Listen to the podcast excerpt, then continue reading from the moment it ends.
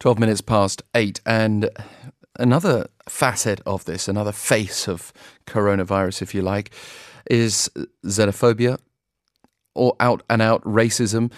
Asian Americans are among those facing that in the United States. And in response to the escalated blame and harassment facing communities, a university professor started a website, Stop AAPI Hate, which gathers reports on discrimination. And we can now welcome Professor Russell Jeung from the Department of Asian American Studies at San Francisco State University. Thank you for joining us. Uh, thanks for having me. So, we've seen Europe and the US become major new focal points of, of the outbreak. What's the sense, though, of, of how sentiment has shifted during that time? For example, is the China Wuhan origin that we were just reflecting on still the connection that people have with this virus?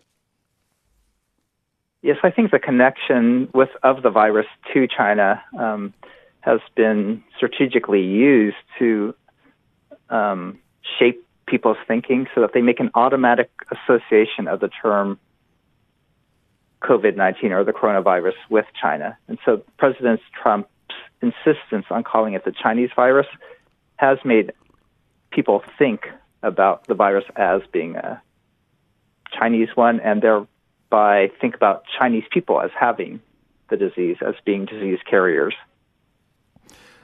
So, this site that you started up that's collected reports of racism, can you tell us about how that's developed over this time and, and any trends that you've noticed?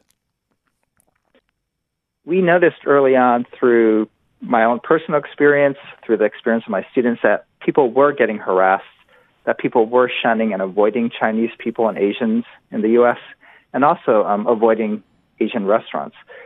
So we first looked at news accounts of xenophobia and discrimination um, related to coronavirus, and we found a 50% increase in news stories talking about it.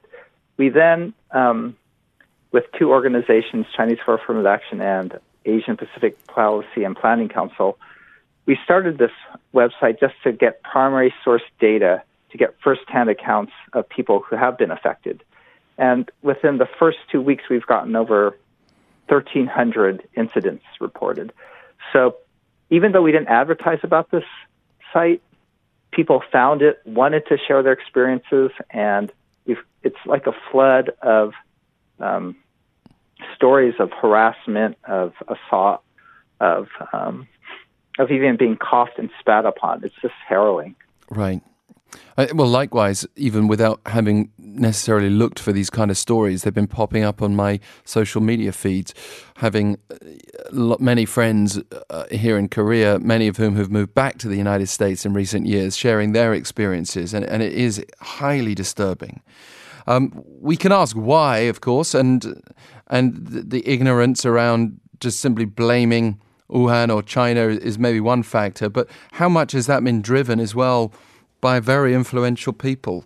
For example, President Donald Trump insisting on, on making this Chinese connection at times? I think um, people had the yellow peril stereotype um, already that in the past people associated diseases with Asians and therefore scapegoated and um, harassed them in the past. And so we knew that this was going to happen. But President Trump's insistence on using the term Chinese virus really did incite more discrimination, and um, his inflammatory rhetoric, I think, opened the door and gave people license to attack Asian Americans. And so, um, both the historical context of Asians being outsiders and as threats, and the current political rhetoric, plus media representations. Um, social media circulated a lot of images of Chinese people with the virus, Chinese people eating strange foods to be the source of the virus. And I think that also shaped people's thinking so that now they attack anybody who looks Chinese. Koreans, in fact, in the United States are actually almost as impacted as Chinese in America. People can't tell us apart. They racially profile us.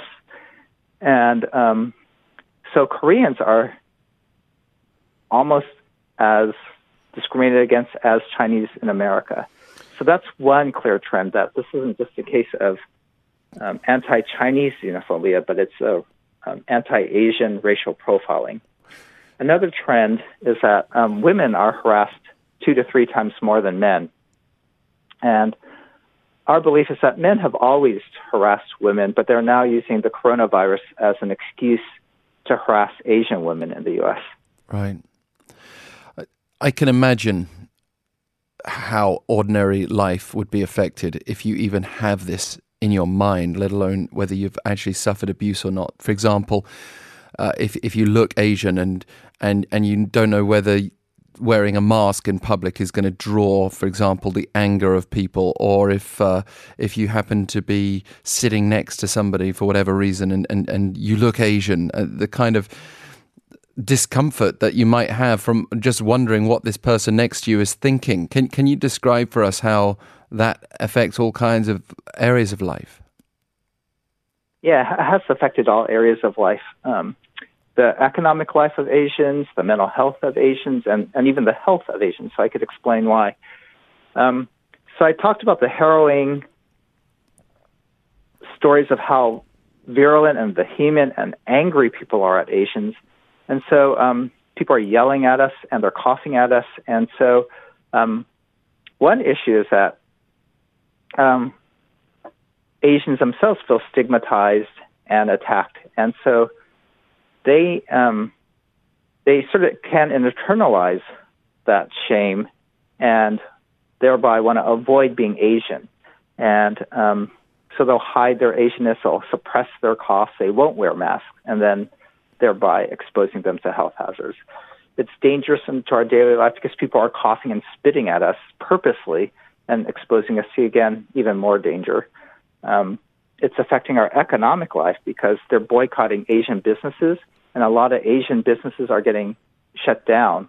Um, restaurants, dry cleaners, you know, nail salon parlors. So a lot of people don't have work. So Asians are living in shame.